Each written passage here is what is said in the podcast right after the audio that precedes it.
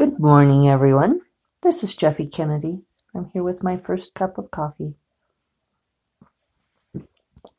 Mm-hmm. Oh, particularly good batch today. And today is Tuesday, the what, the 7th of May? Yes, it's the 7th of May. The merry month of May, uh, which means something different in certain circles for those of you who who know.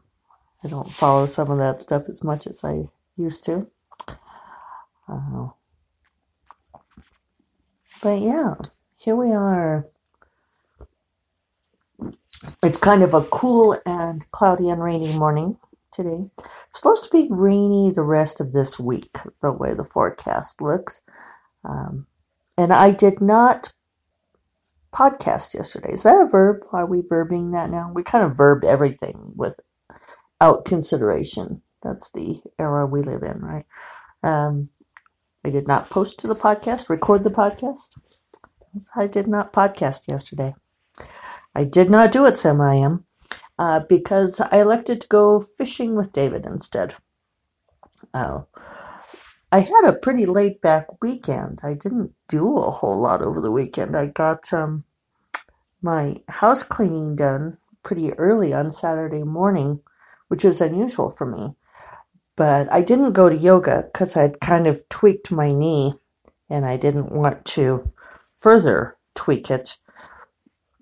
So, especially with going to conference and that I was going to be walking around in heels and everything, because not walking around in heels is obviously not a consideration. Uh, my left knee is um, my my questionable knee. I don't like to call it my bad knee. It tries. It tries very hard to be a good knee. Um, but I did uh, wreck it oh, a long time ago now, like 25 years ago. Um, yeah, 25 years ago. I tore out the retinaculum on the medial side and tried for a while to build it back up again. But then when they when I finally relented and did the surgery, it turned out that I had torn the retinaculum clean apart, and they there was nothing to build back. And then they did a lateral release and cleaned out some garbage from the knee.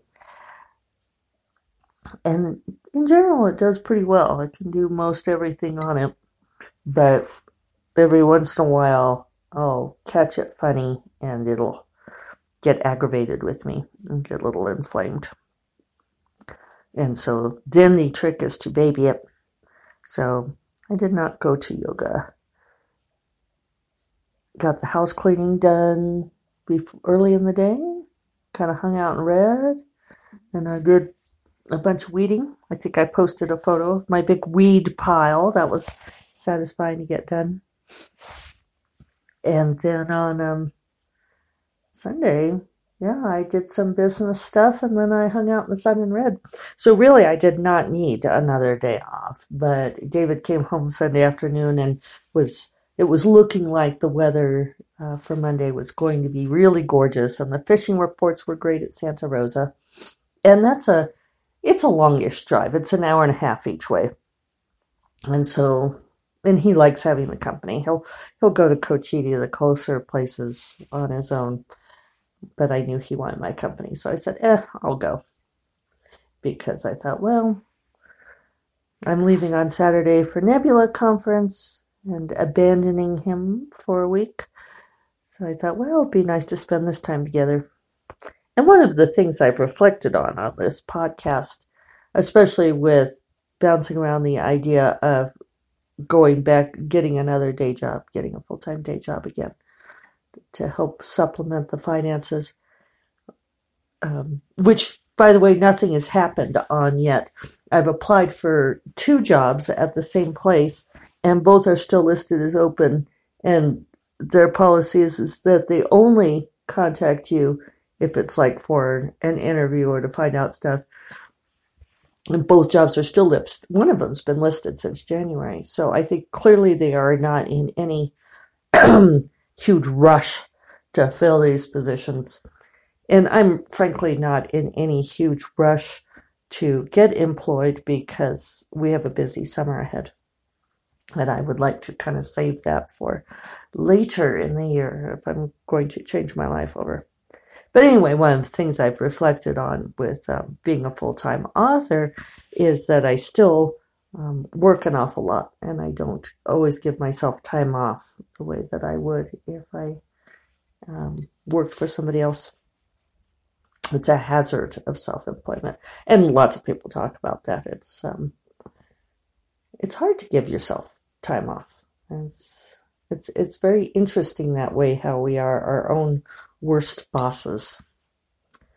So anyway, I thought, well, that's silly to worry about, you know, getting losing one writing day like that, which I do obsess about. Uh, but you know, I'm still in the early stages of the fate of the Tala, and I'm going to have a big interruption next week. So I thought, ha, I'll just go fishing with David. And no, I don't really write there. Um, I used to take my laptop, but it's it's not easy to do that. You know, like sitting in the chair, even under the umbrella. I did it in the past. Uh, I did take um, my notebook, which I ended up not using. And I finished reading The Mark of the Tala. And I also read a whole bunch of miscellaneous stories that I had put together over the years. Um, was that I think it was Library Addict reminded me that I'd put some of those up on my Patreon when I was doing that. There's a few little scenes that people ask me to write as like fun things at conferences or as guest posts for blogs. And I don't do it so much anymore because, you know, Corrine kind of has her list of things I do and don't want to do. I don't really do a whole lot of writing extra scenes for people's blogs anymore, simply because that was a whole lot of effort on my part and it didn't feel necessarily like it brought in a commensurate amount of attention. I could be wrong on that. But it just felt like, yeah, a lot for me to do because I I didn't want to just throw out whatever, right? You know, I wanted it to be a decent little even if it's just a snippet. So anyway, I reread a few of those. Um, the scene on the beach with Rafe and Andi, that's a good one and the Rafe origin story, which does need some tightening up.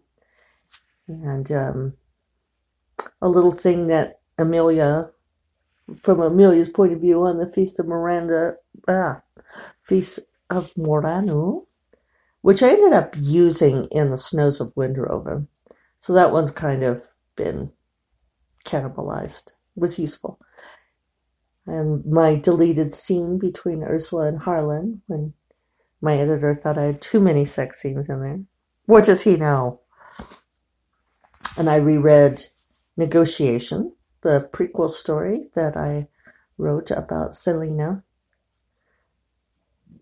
So yeah, I've got a lot of notes now, and I've got um, a better understanding of many of the threads that I established early on that I want to make sure to tie up in this book. So I could tell you that yes, there are things that are going back to Salena's story and what Salena was doing from the very beginning, which is cool, which is fun to to re-explore. So I think um, that's the other piece of writing work is to acknowledge that there are times when um, reading and ruminating are good things to do. And on Sunday, that was what I was doing when I was laying around in the sun. Was I was reading the Mark of the Tala and making notes. So not entirely, not entirely frivolously spent. So, and yesterday, no, he did not catch any fish. We think the water's still cold, although it was nice and full now at um, Santa Rosa. That's on the Pecos River which is not part of the Rio Grande system. I don't know if I mentioned, and you guys may not care, but I'm going to tell you anyway, that I did find out more about what's going on with the Rio Grande and why when we went to Abiquiu Reservoir a couple of weeks ago, it was so incredibly low. I mean, you guys, it was so low that the fishing cove we normally go to not only was low, it was dry. I mean, it was like the whole thing was high and dry. Uh, it was really interesting to walk around and see all of the rocks and stuff that normally was under, would be under like 10 or 20 feet of water. So anyway, I looked up some stuff. We met this ranger who fed us entirely bad information. It was kind of funny. Uh, but it turns out that uh, one of the water rights deals on the Rio Grande, and there are people who will tell you that the history of the West is the history of water rights, but that once the flow levels in the Rio Grande drop below a certain amount, which they have, because of course we're in you know like our tenth year of, or more than that, of severe drought. Once they drop below a certain level, then no one is allowed to hold water in any reservoir built after 1929. And Abiquiu Reservoir was built after 29. And so that went into effect a year ago, May. So they have not been able to hold water in Abiquiu for a full year now. So no wonder the thing is incredibly low. I thought that was very interesting. They've just been passing it on through, passing it on downstream. And I think Cochiti is probably the same. So now we're going to start getting runoff and Rio Grande will start filling again. So, but it was lovely day at Pecos yesterday. It was um, good and relaxing. We both enjoyed it. So now I am going to try to um, hit it hard for the next four days. I am going to try to um, write during conference. We'll see how that works. I'm flying to Los Angeles on Saturday morning and kind of kicking my heels on Saturday. I'm thinking about going to go visit the Ripped Bodice bookstore. But other than that, I'm going to be pretty much hanging out at the hotel. And I think I might, since I um, took yesterday off, I might try to get a full word day on Saturday. That would be kind of cool to do, huh?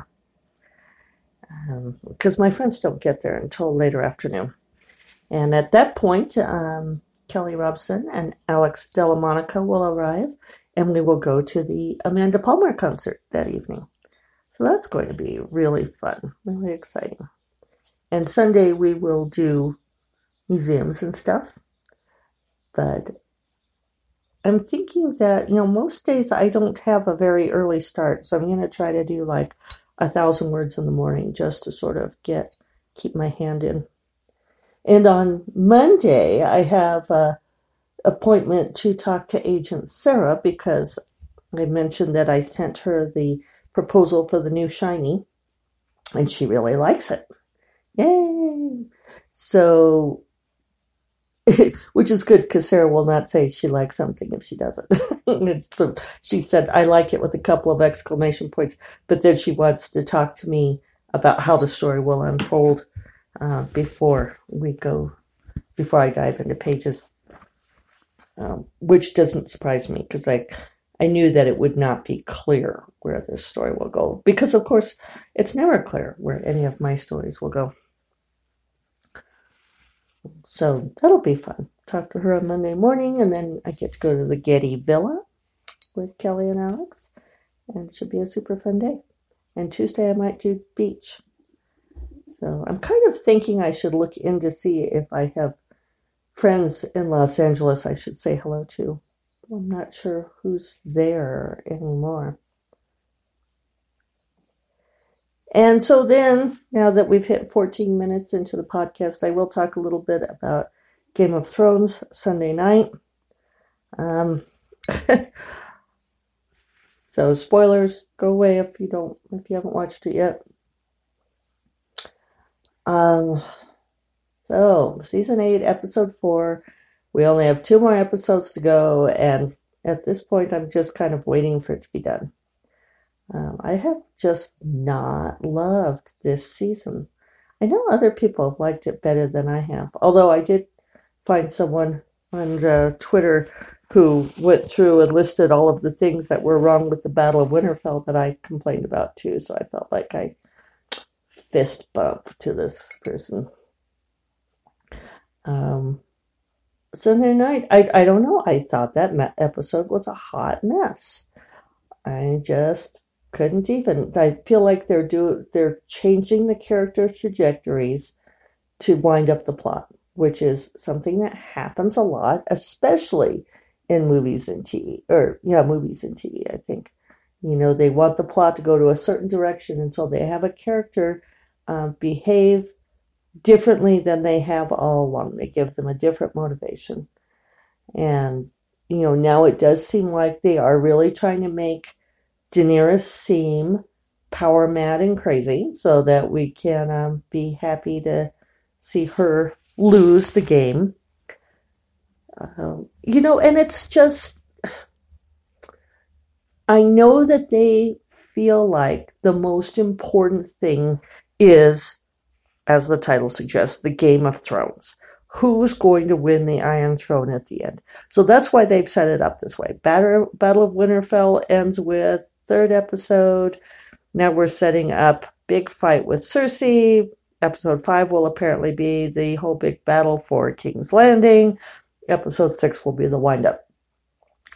Um, you know, and frankly, I don't care. I do not care who gets the Iron Throne at this point. If I were writing this, I would have switched it around. I would have changed up the battle for the Iron Throne and had the defeat of the Night King um, be the the finale because clearly the Night King is a much bigger threat. And at this point, you know, Cersei with her pouty posturing, I just don't even care anymore. Um, I almost don't care who sits on the Iron Throne anymore, and I think they're kind of trying to make me care, um, but I don't. And Varys telling Daenerys that he thinks that, you know, like she's doing something wrong, that he'd say so, you know, and it's like, you know, Varys knew back when he went and found Daenerys and Dorne that it would come to this, you know, and now he's acting all, you know, oh, you can't do that, you know, and trying to make her seem all rapacious and terrible. Um, it's, you know, and before that, you know, you guys, I have been shipping Jaime and Brienne from way back. And you guys told me I was not going to get Jaime and Brienne together. And I held out for that. and so, and I didn't even care. I was glad that they got together, but it felt so rushed. Um, it felt passionless to me. And then, I mean, we had what, you know, like 20 minutes of Jaime and Brienne together before they tragically break up. Um, and then, of course, it turns out that apparently Bran had no plan with the Night King, and that's all there was. And and Sansa just sort of gleefully breaks her word. so I don't know. I think um, it's I just don't see. I, it's just not a satisfying ending to me, and maybe I will feel differently about it later once it's done.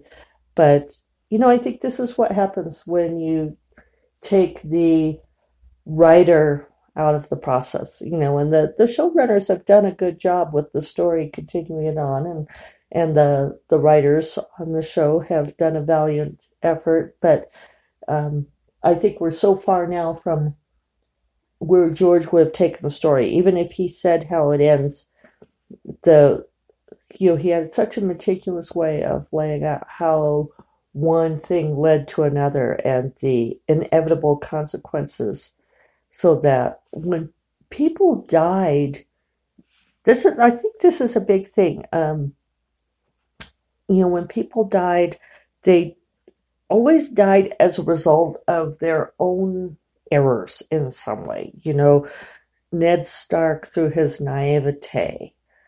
Um, I'm not going to be able to think of his name now, you know, the Prince of Dorne through his arrogance, you know, like when he could have won that duel, but then he had to taunt just a little more and he dies. Um, even uh, Catelyn Stark and Robb Stark being killed at the Red Wedding, you know, which was, you know, not exactly their fault, and yet at the same time, it was a consequence of of Robb's actions, of Robb making the decisions that he did. And now we're having people die, and the the major death in this episode, of course, is now mainly to I can't think of her name. I always want to call her Melisandre, which is, of course, the Red Witch. Um, I don't know why I do that. Min, Minian, Melian, eh, I can never think of it. Of Naath, the, the gal of Naath. Um, now she's dead, which will motivate Grey Worm to go nuclear, which is, you know, fine. That's great. But, you know, she she died as a pawn. And I'm not sure that um, that it would have necessarily stacked up that way otherwise. You know, like even Shae, even Shae, who was essentially a pawn, you know, she dies because she betrayed Tyrion. So anyway, I think at this point they're just sort of knocking off characters and going for. Same with Battle of, Battle of Winterfell. It's all being done for dramatic effect rather than for sense. And there we have it. And I've been talking too long. So now I shall get back to work. And I hope you all have a fabulous Tuesday. And I shall talk to you all, I don't know, maybe tomorrow. Maybe tomorrow, maybe Thursday. Bye bye.